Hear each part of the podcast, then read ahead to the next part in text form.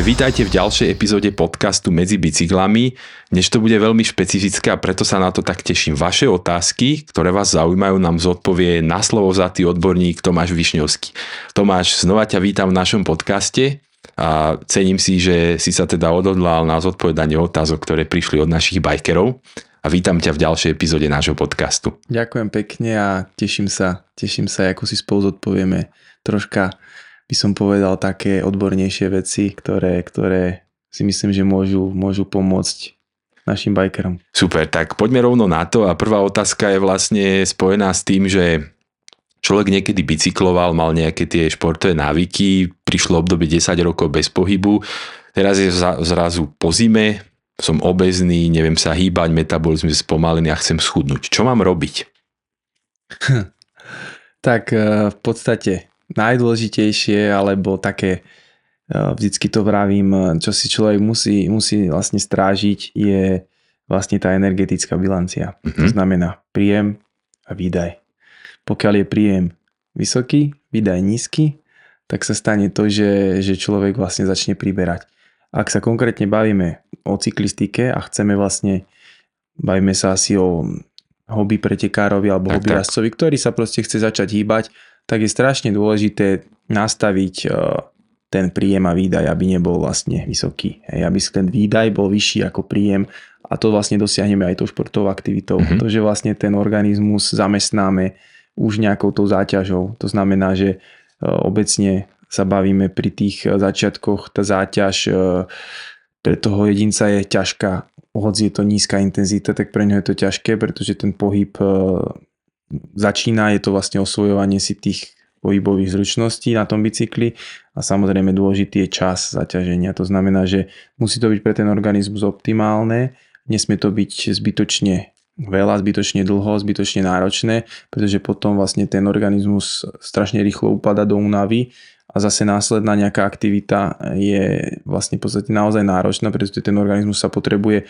okrem toho, že vykonal nejakú záťaž, vlastne vysporiadať aj s tým, že vlastne furt je vlastne tam tá nadváha, kedy, kedy musí, musí, je to proste pre to telo náročné. Čiže začať vlastne tou energetickou bilanciou, to, že si strážim to, čo zjem, mm-hmm. vlastne to, čo spálim, nastaviť si možno nejaký bazálny metabolizmus, troška možno nejaká tabulka kalórií, počítať si to.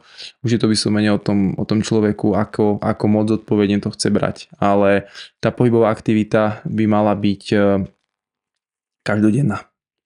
Super a tu sa chcem spýtať, je, veľ, je potrebné na, na, na takýto nový začiatok, takto nazvem nejakú vstupnú lekárskú prehliadku, ktorá nám stanoví nejaké tepové zóny, alebo je to úplne zbytočné? Dôležité je, si myslím, to, do, tá počiatočná štartovacia čiara, čo ten človek prekonal.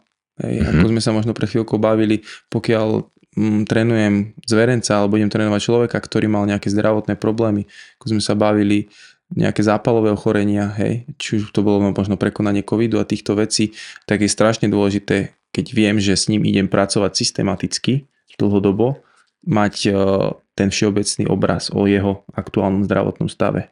Či naozaj je v podstate zdravý, či môžeme vlastne začať pracovať a ak nie je zdravý, tak akú záťaž dokáže tolerovať. Mm-hmm. To sú vlastne podľa mňa najdôležitejšie veci, čiže musí mať správenú, správený ako keby taký všeobecný prehľad.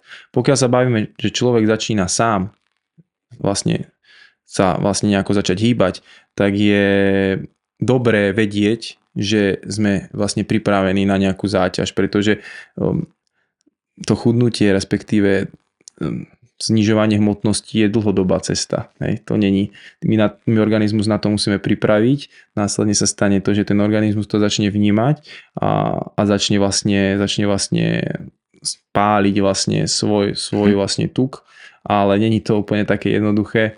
Ako som povedal, musí, trvá to dlhšie časové obdobie a u tých e, začiatočníkov alebo ľudí, ktorí to chcú začať robiť, je najväčší problém práve ten príjem a výdaj, to si fakt musia nastaviť, mať to, mať to aspoň plus minus maknuté a ten pohyb musí byť, musí byť uh, adekvátny. Hej. To znamená, že nejdem prvý deň 3 hodiny, 2 dní sa dávam do poriadku, tretí deň zase idem, alebo štvrtý deň zase idem 3 hodiny. Hej. Per radšej lepšie je z dlhodobého hľadiska pravidelnosť, uh-huh. Nad to vlastne nastavovať, potom zvyšovať objem. Hej. Tá vysoká intenzita je náročná, pretože vravím, okrem toho, že to je veľká záťaž pre telo, tak to telo ešte bojuje vlastne s tou svojou nadváhou, ktorá není pre ten organizmus prirodzená. Hej. Takže, takže možno tak by som to povedal, začať opatrne, vedieť o tom, že som v poriadku, že som zdravý a v podstate nastaviť si tú energetickú eh, bilanciu a myslím že potom to pomaličky môže fungovať zvolenie možno správnych potravín. To sú potraviny, ktoré ma zasítia, ale nemajú taký, takú vysokú kalorickú hodnotu. To znamená, že, že zjedol som pomerne dosť, ale práve v tej tabulke toho príjmu to není až tak veľa. Hej, a čo, čo sú napríklad tieto potraviny všeobecne? Tak všeobecne, keď sa bavíme o tých, dá sa povedať, kalóriách, ktoré nemajú nejakú vysokú hodnotu, tak eh, v dnešnej dobe tá, tá, ten výber je naozaj široký, či už keď sa budeme baviť o, o zelenine, ovoci, tak to obecne vieme, že zelenina, zelenina správne vybratá je vlastne nízkokalorická. Ovocie, obsahuje cukor, Áno, mm-hmm. ale určite to lepšie ako, ako povedzme priemyselne upravované veci, či už sú to nejaké tyčinky alebo takéto veci, že vždycky siahnuť skôr pro tých veciach, ktoré sú, mm. ktoré sú ako keby rastlinného charakteru až očešného ako upravovaného a všetky možné cestoviny, hej, aj ríže, to v dnešnej dobe už sú tie, tie potraviny, dokážu sa upraviť tak, aby vlastne zisk, aby si udržali tú vyživovú hodnotu, ale znižil sa vlastne, znižil sa vlastne kalórie, všetky tie 0,01% mozzarelli, hej, keď tak, sa bavíme o príjme bielkovín, hej, tie tuky tiež proste znížiť, takže pardon, samozrejme tuky, hej, nie, nie bielkoviny, zvyšiť príjem bielkovín, ale tiež do určitej miery, aby to nebola zaťaž na, na obličky Takže tých potravín je veľké množstvo a vyvarovať sa samozrejme jednoduchým cukrom. Hej. To je vlastne cukor, je strašne jednoduchý zdroj pre telo, ktorý si dokáže naviazať a zmeniť vlastne na tuk a vlastne ten sa nám ukladá v organizme. Mm-hmm. Čiže vynechať, vynechať jednoduché cukry a, a dávať skôr, skôr tie komplexné, komplexné veci tomu telu. Jasne. Ďakujem za odpoveď a tu sa pekne dostávam k ďalšej otázke, teda, ktorá je zameraná strave a teda celé komplexné veci okolo toho a Otázka smerovala k tomu, že ako proficyklista vieš nám definovať, že ako sa rieši strava na profi úrovni. Asi vieme, že e, keďže to MTB je také individuálne, ale skôr otázka smerovala k tomu, že či proficyklista rieši kvalitu potravín, ich lokálnosť, možno nejakú e, kvalitu z biohľadiska a tak ďalej. Je to niečo, na čo sa pozera? No, z môjho hľadiska áno, pretože e, kvalita potravín to je samozrejme dôležité, pretože vieme vlastne, že to, čo, to, čo vlastne do seba dáme, hej, tak v podstate to čiastočne aj odzrkadli to, jakú vlastne energiu dokážeme následne podať. Hej. Čiže eh, či už sú to vajíčka, či už je to meso, či už eh, je to ovocie, hej, zelenina, tak netvrdím teraz, že všetko nakupujem bio, ale veci, ktoré som schopný si zohnať eh, z domáceho chovu. Mm-hmm. Susedia nám dajú vajíčka. Jasné. Meso nekúpim proste vo veľkom reťazci, ale idem skôr k lokálnemu mesiarovi.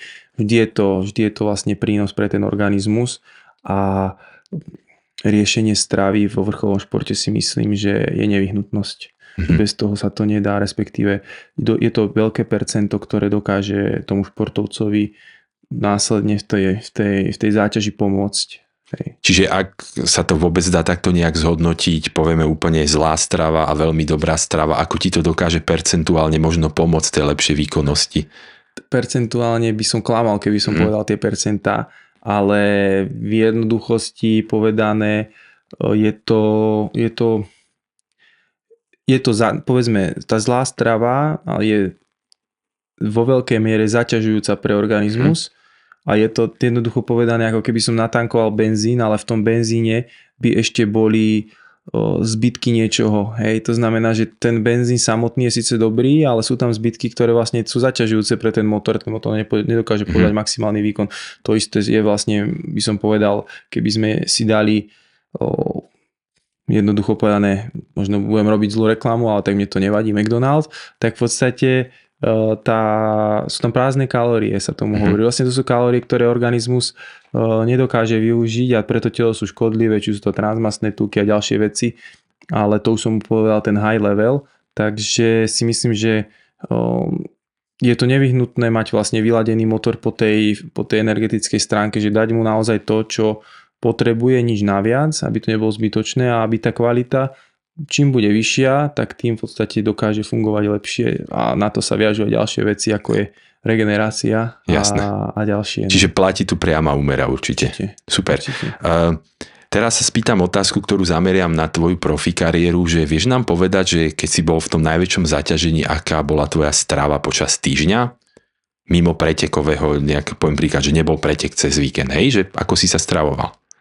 Stravoval som sa tak, že som v podstate riešil samozrejme energetickú bilanciu, to aby som mal pokryté vlastne príjmy, Mhm. pardon, výdaje tým príjmom a samozrejme som riešil to, akú dotáciu má to tréningové zaťaženie. Že keď to bolo povedzme viac intenzívne náročné zaťaženie, tak som viacej išiel cez sacharidy. Keď som vedel, že ma čaká povedzme nejaká vytrvalosť 4-5 hodinová bez nejakých vysokých intenzít, tak som siahol skôr vlastne po by som povedal, potravinách, ktoré sú náročnejšie na spracovanie, čiže či už to bolo troška viacej tukov, bielkovín, pretože som vedel, že tie sacharidy nepotrebujem, nebudem podávať vysoký, mm. vysoký výkon a zase na opačnej strane to telo dokážalo z toho fungovať dlhšie. Čiže vždy sa tam riešili sme vlastne to, že v tej aktuálnej situácii, čo je pre mňa to najlepšie z toho hľadiska, aby som zase zbytočne, zbytočne nepresahoval, nepresahoval ten ten príjem, ktorý by som mal. Hej, aj keď Hej. samozrejme z dlhodobého hľadiska je to dosť ťažké v profesionálnom športe, pretože ten príjem je vždycky, vždycky stále nízky, respektíve mm-hmm. keď už by človek naozaj spáli za deň 5000 kcal, tak to je naozaj problém dojesť.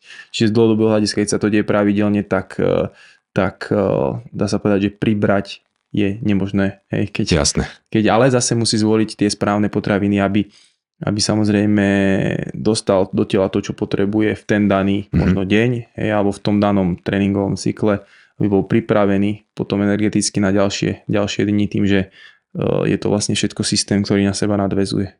Ako vyzerá stráva teba ako profíka počas týždňa od pondelku do piatku, ak si mimo nejakej prípravy na víkendový pretek? Tak v podstate teda, ak sa bavíme o tom, že to vlastne není v príprave, tak v podstate je to skôr, skôr také obdobie, kedy, kedy je to vlastne asi všeobecná príprava, čo sa bavíme mimo pretekového zaťaženia, tak tam tie nároky nie sú nejaké veľké. Tam si naozaj vtedy dopriať môžem mm-hmm. tú stravu a vtedy to vlastne je, je tá pestrosť, že si zájdem naozaj na to, na čo mám chuť. Úplne to, úplne to neriešim do detajlov a mm, musím povedať, že ja sa riadím takou zásadou, alebo že všetko z mierou je v poriadku. Okay. Že, že Super. Vlastne, že môžem, že môžem všetko, ale musí to byť proste z mierou. Hey, či zdravý rozum je to najhlavnejšie, ano, aby si ano, takto to vedel. Ano. A teraz to porovnajme s tým, že si v top príprave a ako to vyzerá v tom týždni. No, tak tam už je to dosť zložité, pretože tam už to samozrejme musím proste uh, mať furt pred sebou a musím vlastne plánovať to, aké zaťaženie ma čaká, čo som vlastne, aké zaťaženie som vykonal a aké náročnosť vlastne energetickú to vyžaduje a čo všetko si tým tou stravou potrebujem pokryť. Čiže ako sme sa bavili, keď je to vlastne v tom pretekom období, tak e, väčšinou sú tam plánované náročné intenzity, ktoré sú vysoko, vysoko vlastne energeticky náročné a tá dotácia vlastne tých sacharidov, vlastne mm-hmm. cukrov je proste nevyhnutná. Či tam to musí byť pokryté týmto a potom keď sa blíži vlastne už pred víkendom zaťaženie, takže opäť, opäť medzi tým vlastne je, je obdobie, kedy je taká tá regenerácia aktívna, tam vlastne zase není potrebné až toľko, toľko cukrov, čiže ideme skôr tou stravou no, proteínovou a mm-hmm. tukovou a pred, pred samotnými pretekmi opäť je nejaký ten loading podľa toho, aký dlhý je ten závod, aby, aby som mal v podstate tie zásoby toho glykogénu nachystané na maximálnu možnú úroveň. V podstate, aby sa nestalo to, že v tom preteku, v preteku mi vlastne dojde energia, mm-hmm. jednoducho povedané a vlastne ja už nemám vlastne glykogén ani vo svaloch, ani v pečení a nedokážem, nedokážem vlastne podať, podať ten najvyšší mm-hmm. výkon, pretože energeticky som na limite. Hej. Jasné, a tuto funguje tak, že poviem príklad, e, ten loading, ako si spomínal, je závislý od toho, že aký pretek ideš, akú má dĺžku, akú náročnosť? Áno, áno. Samozrejme, pretože e, ten loading sa dá vlastne pripraviť viacerými spôsobmi. Dôležitý toho loadingu je to vlastne, že sa vyčerpajú tie zásoby toho glykogénu. Mm-hmm. Dajú sa vyčerpať buď vysokou intenzitou alebo vlastne dlhodobo vytrvalostným tréningom každé je pre ten organizmus inak náročné. Ja obecne viacej preferujem vlastne ten vytrvalostný tréning a následne ten loading vlastne spôsobí to, že jednoducho povedané dokážem natlačiť vlastne do, do vlastne tých e, energetických e, zásob alebo tovární ani netovárni, a zásobníkov, vlastne, čo sú vlastne mm-hmm. pečeň a vlastne svaly, kde sa vlastne nachádza glykogén, dokáže natlačiť ďaleko viacej, ďaleko viacej vlastne glykogénu cez sacharidy a vlastne pri dlhom, dlhom závode niekoľko hodinovom mám k dispozícii v tom rezervoári, vlastne okrem toho, že príjmam vlastne tú energiu, viacej, viacej vlastne glykogénu, ako by som mal v normálnom, normálnom období, kedy by som vlastne fungoval v podstate bez... Uh, fungoval by som vlastne zo dňa na deň, že by som sa na to nepripravil, tak dokážem, dokážem proste absorbovať viacej, čiže jednoducho povedané mám k dispozícii väčšie množstvo energie, mám Jasne. k dispozícii väčšiu nádrž. Čiže dať to do čísiel, poviem príklad, e, tým vytrvalostným tréningom, ty si tú nádrž, ktorú povedzme máš naplnenú na 70% glykogénov v svaloch a v pečení vyčerpáš, povieme to tak na nulu, ale tým loadingom si ju vlastne dočerpáš na viac ako 70% a teda prevýšiš to, čo si tam mal, no, chápem to. Povedal by som to skôr tak, že vlastne berme o tom, že vlastne keď som naplnený, respektíve mám ten glykogén hodne v určitých množstvách vlastne vo svaloch a v pečení a mám to vlastne všetko na 100%, tak e, tým vyčerpaním vlastne ja dokážem spraviť to, to je taký by som povedal princíp e, buď tej špongy alebo takého toho balónu, že zo 100% dokážem zrazu spraviť 110, 115. Hej. Čiže ja dokážem vlastne tým loadingom a tým vyčerpaním, ako nikdy sa nedostaneme na nulu, hej, to sa nedá, ale dostať sa na to minimum a následne tým loadingom ja dokážem ešte ako keby nafúknuť tú nádrž a dokážem to spraviť ešte troška viacej, ale to je vyslovene o, len o vlastne bavíme sa vyslovene o energetickom pokrytí, hej, že to mm. nemá akože, pokiaľ naša výkonnosť nie je dostatočná, tak týmto nezachránime pretek, ale je to hlavne o tom, že som energeticky sa chcem pripraviť čo najlepšie na ten pretek, tak, tak ten loading má v tomto veľký zmysel, hlavne na závodoch 3 hodiny plus. Mm-hmm. Hej. Super. A čo je po závode? Ako si doplníte tú energiu náspäť? No, tak tam proste to pravidlo sa za tie roky vyvíjalo. Najprv sa tvrdilo, že, že vlastne nevyhnutnosť sú len sacharidy. Teraz sa zistilo, že vo veľkej miere je potrebné spolu so sacharidmi príjmať aj proste bielkoviny a aminokyseliny na obnovu a resyntézu vlastne svalového vlákna a vlastne doplnenia do toho reťazca aminového. A je to vlastne ten nejaký recovery nápoj, ktorý obsahuje určité percento alebo určité množstvo sacharidov, určité množstvo vlastne bielkovín, samozrejme malinkej miere sú tam aj tuky a potom vlastne doplnenie vlastne toho glykogénu, pretože tá nádrž sa samozrejme v tom preteku vyčerpá a vlastne my potrebujeme na to, aby to telo začalo regenerovať, tak vlastne musíme dodať energiu a dodať mm-hmm. živiny. Hej, a tam už sú to vlastne tie, kom, tie sacharidy jednoduché, komplexné a už pokračujeme vlastne potom, čím vlastne sa utlmuje, utlmuje metabolizmus a vlastne tá záťaž sa oddialuje, že už sme vlastne po obede k večeru, tak už môžeme siahnuť aj po takých komplexnejších veciach.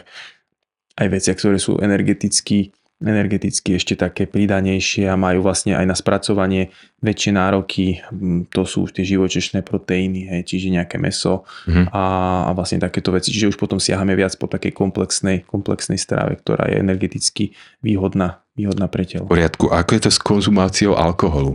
Je to vôbec možné, alebo aké to má možno benefity, ak sú tam nejaké, alebo teda negatíva? Možné to je, by som povedal, všetko je možné, ale tie benefity sú tam minimálne. Mm-hmm. Hej. Tam si myslím, že je to práve naopak kontraproduktívne, pretože ten alkohol, všetci dobre vieme, hej, metanol a tieto veci sa vyplavujú, ale naopak my zaťažujeme vlastne pečienku a organizmus miesto toho, aby sme mu vlastne umožnili čo najrychlejšie miere vlastne doplniť energiu a začať regenerovať, tak vlastne telo zaťa- zaťažujeme vlastne ešte týmto, dá sa povedať, jedom. Netvrdím, že jedno pivko alebo o tvrdom alkohole sa ani nebavme, to mm. proste neprichádza do úvahy, ale povedzme, kde si na pivo do určitej miere, ale skôr po psychickej stránke môže telu pomôcť, ale po fyzickej nie. Hej, tam proste je to, je to proste jasné. Hej, hej, super. Uh, ako sme už spomínali v predchádzajúcom dieli, uh, že si špecialista na novodobé technológie a spojenie vlastne všetkých tých vecí, ktoré fungujú, tak by som sa chcel opýtať, že ako používaš a či používaš merač teploty, ako ti pomáha vlastne a tvojim zverencom napredovať? Áno, to už sa vlastne bavíme dosť na takej odbornejšej rovine a v podstate tento merač vlastne je to Body Core Temperature, vlastne core merač, ktorý vyvinula švajčiarská firma. V podstate možno 3 roky dozadu som to začal vnímať, keď vlastne to prichádzalo na trh.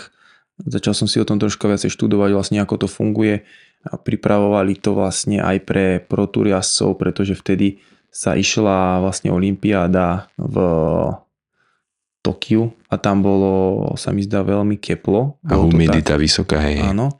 A riešilo sa tam vlastne to, že ako to dokázať, dokázať vlastne nasimulovať, ako pripraviť organizmus na toto, pretože všetci dobre vieme, že vlastne pri športovej aktivite vlastne pracujú svaly a svaly produkujú veľké množstvo tepla. To teplo potrebujeme kompenzovať tak, aby vlastne neklesal výkon.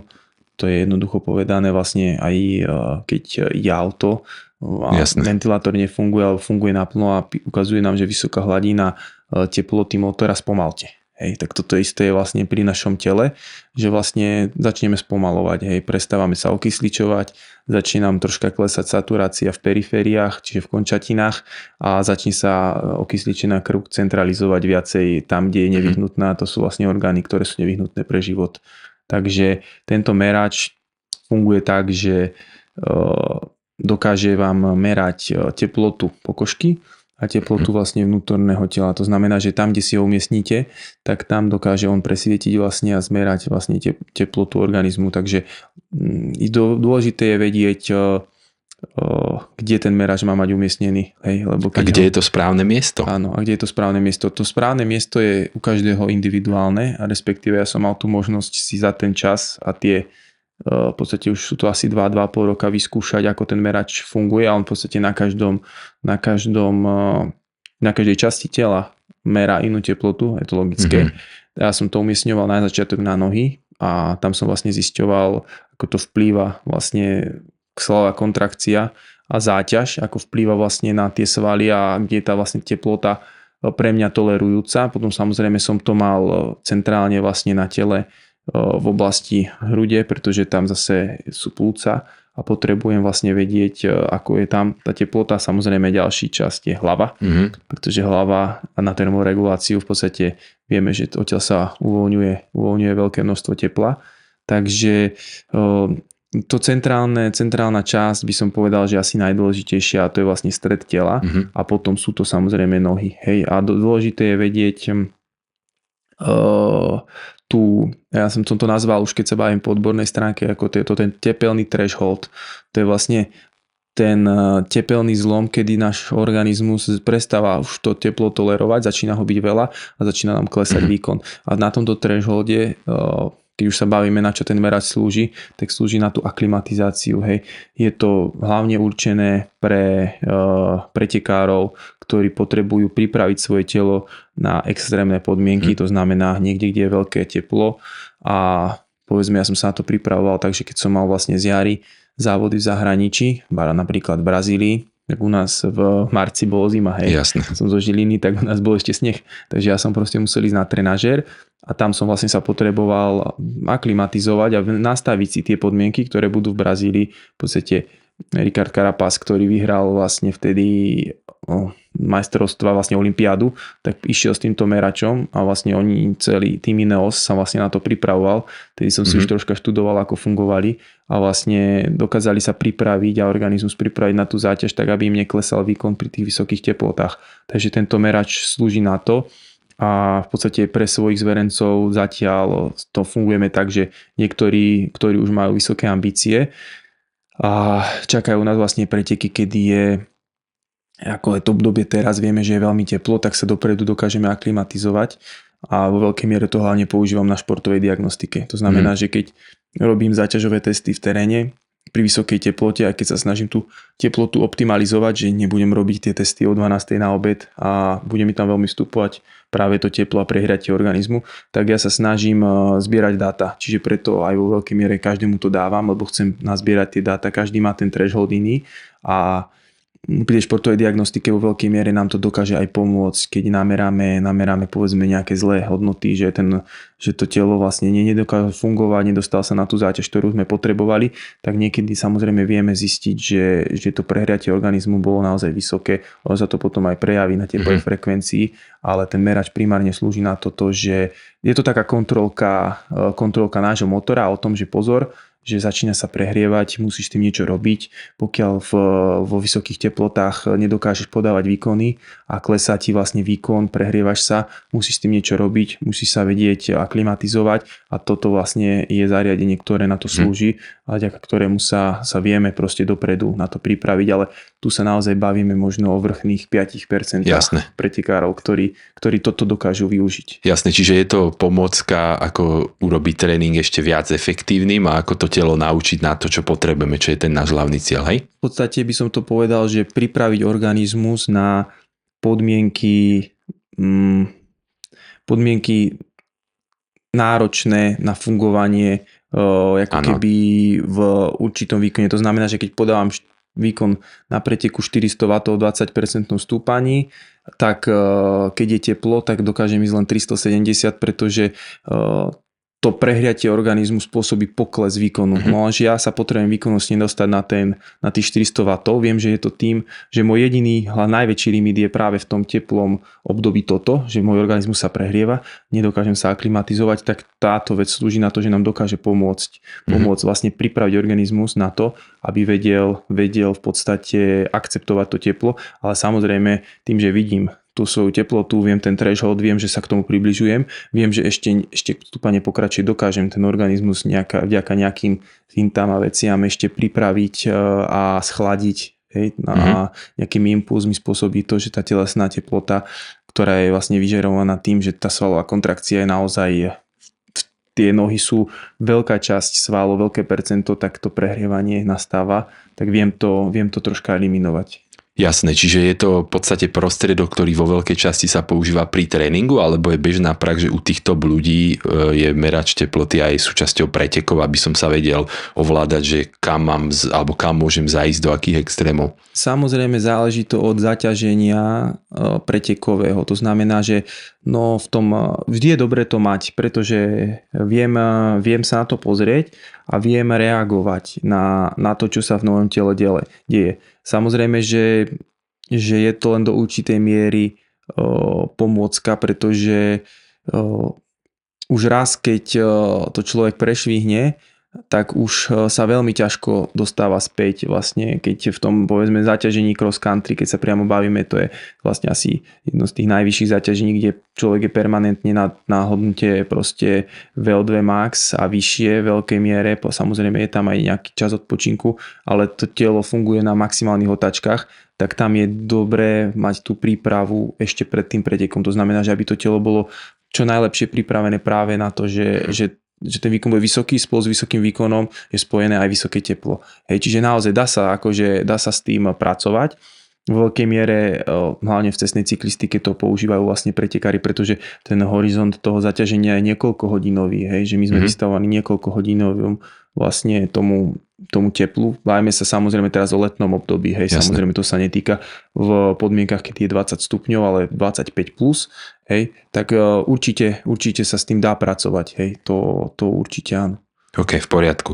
A tu prejdem k ďalšej časti, ktorá je veľmi podobná, len teda z inej stránky, merač cukru. Ako ho používať a teda či to je bežná prax, tak ako poviem príklad merač teploty u tých vrchných 5%? A kde si sa prvýkrát s tým stretol, alebo Vieš mi no, toto opísať? môžem.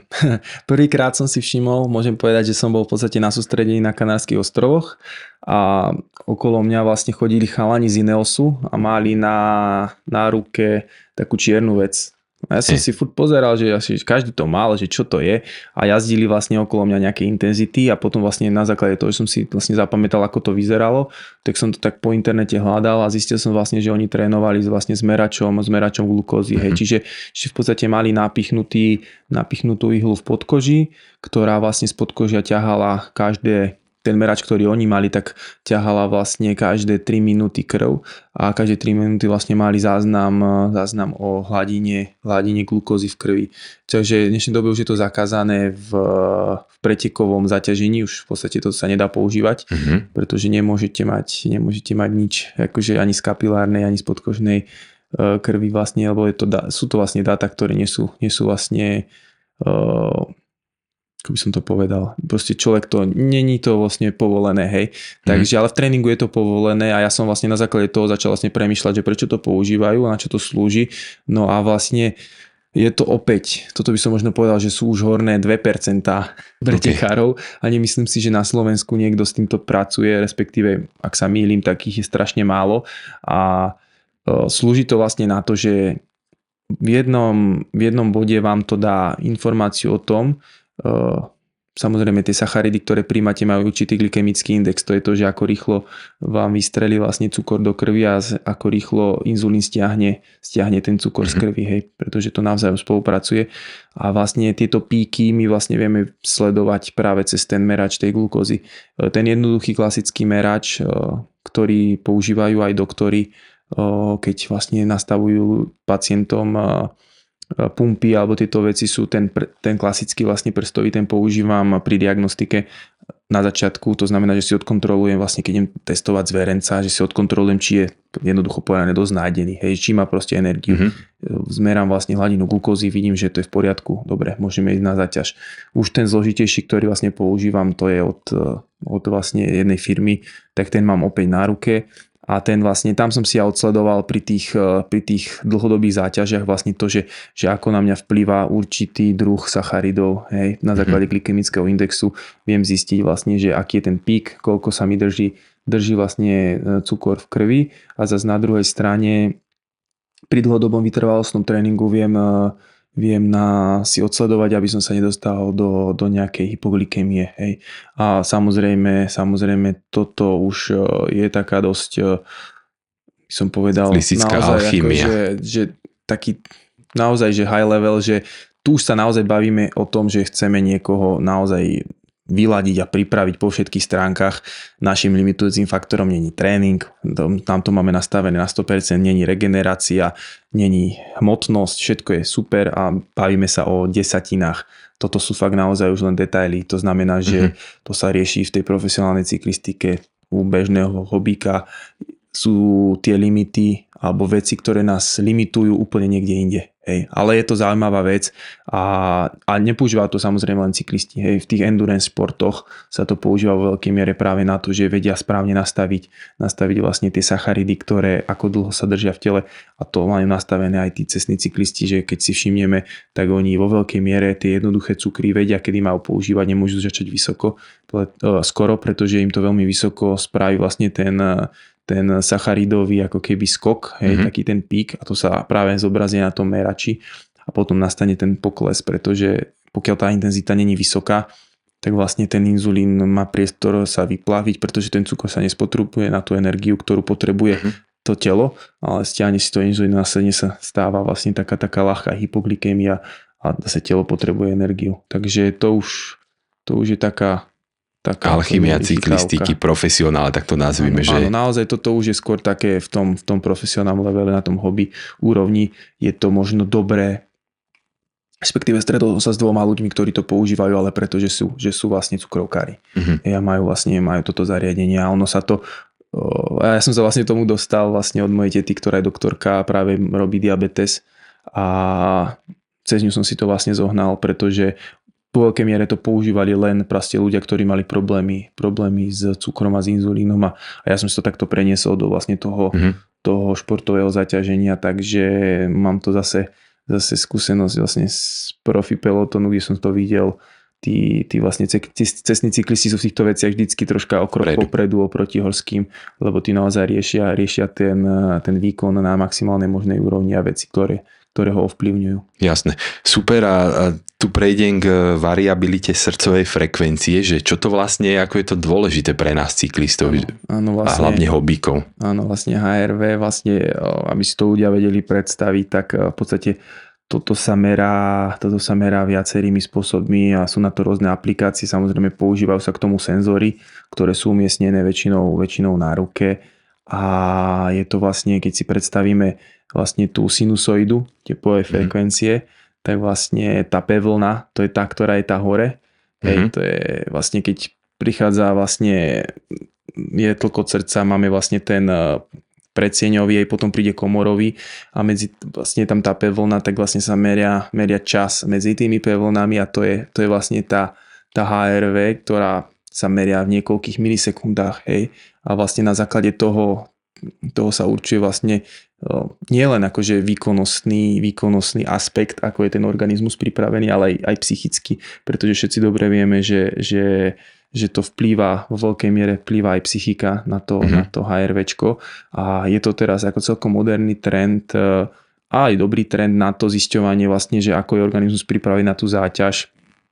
Merá sa to vlastne, alebo informácie máme v jednotkách, hej, 10, 20, 50, 80, záleží aplikácia, každá má vlastne tie jednotky iné, ale sledovanie je určite dobré, aj pre bežného človeka, dokonca ja som svojim zverencom doporučil vieme, aká bola doba, že tu bol COVID, tak na základe HRVčka som dokázal vlastne sledovať aj to, ako dlho ešte, ešte má nejaké doznievanie, pretože, pretože u tých športovcov sa to prejavovalo nižším tlakom, akože krvným, keď si meral literák a vlastne to HRVčko bolo, bolo vlastne menšie, hej, čiže medzi tými P vlnami vlastne ten časový horizont, naozaj to sú milisekundy, tá aplikácia to dokáže vyhodnotiť aj to zariadenie, tak e, bolo naozaj kratšie, čiže tam bolo pekne vidno, že hoc, hoc to telo vyzeralo, že je v poriadku, tak vlastne tá variabilita tepovej frekvencie nám hovorila o tom, že, že ešte, ešte sme, nie sme pripravení na nejakú záťaž, hej, čiže o, má to zmysel, ale opäť my musíme vedieť, o, ako naše telo funguje, pretože každý má tú variabilitu niekde mm-hmm. inde.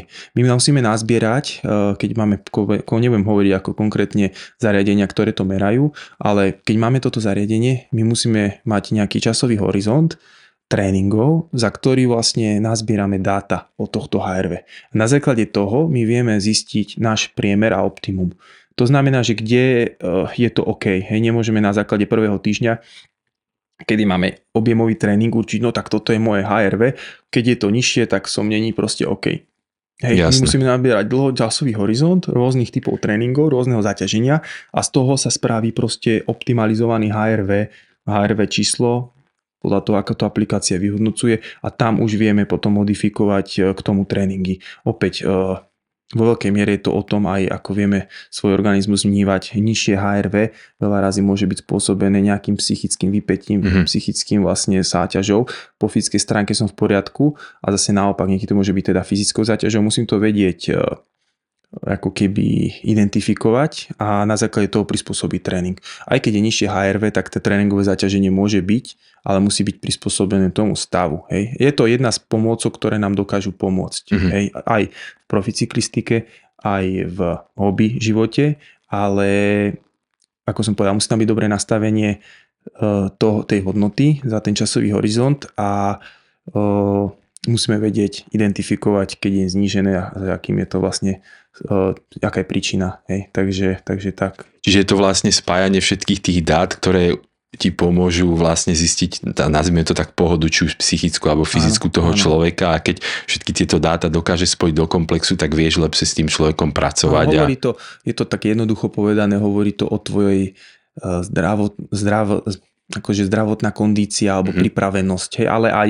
nielen športovom športovom zaťažení, ale aj v bežnom fungovaní, pretože ja, ja veľakrát, uh, moji vlastne zverenci tie dáta zbierajú a máme ich tam. Veľa razy to je aj spôsobené len tou psychickou záťažou, hej, že veľa razy vidím, že ten tréning je naozaj jednoduchý a to HRVčko není vysoké, pretože ten zverenec má psychické vypätie v práci alebo niekde, čiže vidím, ako naozaj tá psychika dokáže vplývať na to. Je to dobrá hodnota, ktorou sa dá pracovať, ale musíme mať nazbierané dostatočné množstvo dát. Jasné, super.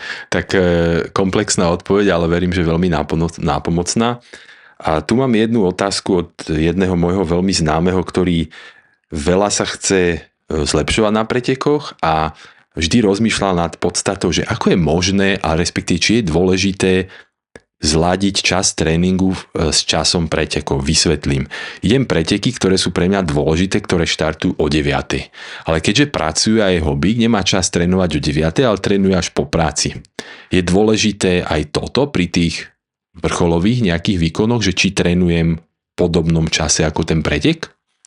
Áno, ty si na to odpovedal, povedal si jednu dôležitú vec vo vrcholovom športe. Mm-hmm. Áno pri bežnom ako keby hobby jazdení je to otázka toho vlastne aká je tá práca náročná, respektíve, respektíve aký je náročný závod. Pokiaľ viem, ako si spomínal, že štart preteku je o 9, tak nemám možnosť trénovať, respektíve jazdiť ráno, tak nemyslím si, že je to prekážka. Mm-hmm. Hej.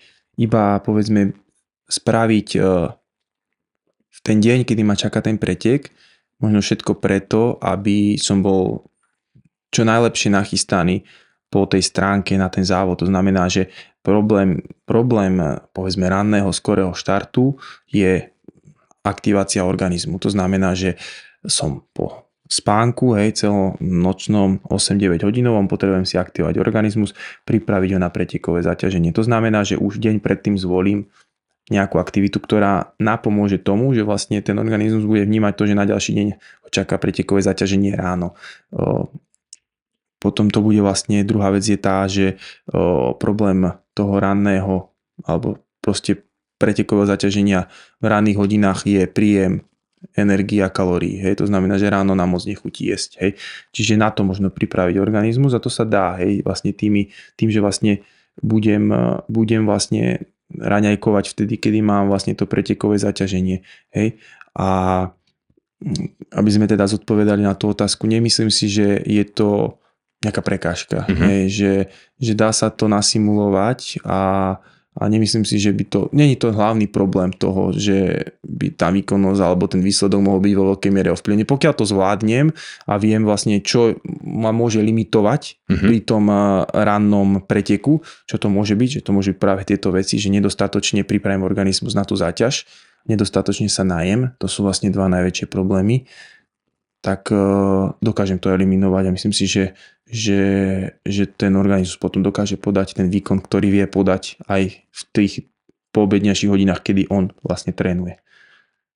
Super, ďakujem za odpoveď a túto sériu otázok by som chcel zakončiť poslednou otázkou a tá otázka je vlastne od znova ďalšieho kamoša, ktorý jazdí a veľakrát stratí motiváciu ako hobby, potom zo stratou motivácie prídu nejaké zdravotné problémy a že čo možno by bol nejaký návod, ako sa tešiť z toho bicykla, zostať zdravý a, a nejak to nepreháňať, tak by som chcel apelovať na to posledné slovo, že veľa tých hobíkov sa vlastne sklzáva v tomu, že chcem lepšie výsledky a nejak na tej hranici sa to vždy skončí a nevedia čo s tým.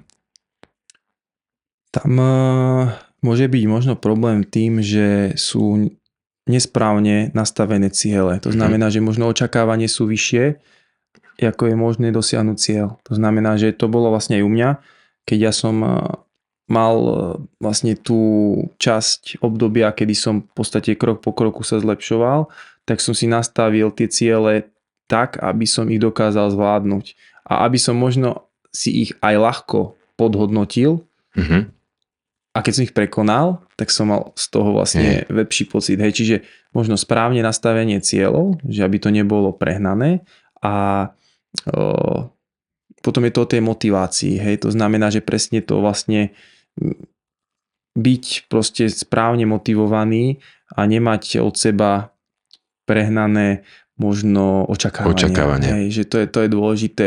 Že, ale je to presne o tej primárnej veci, čo som povedal, že nastavenie správnych cieľov, aby ten cieľ bol tam, kde má, aby to nebolo niekde v oblakoch a potom vlastne ten krok vieme spraviť ďalej. Hej. Keď na ten cieľ nedočiahneme, tak práve naopak padáme späť. Hej, podstate ešte o krok nižšie.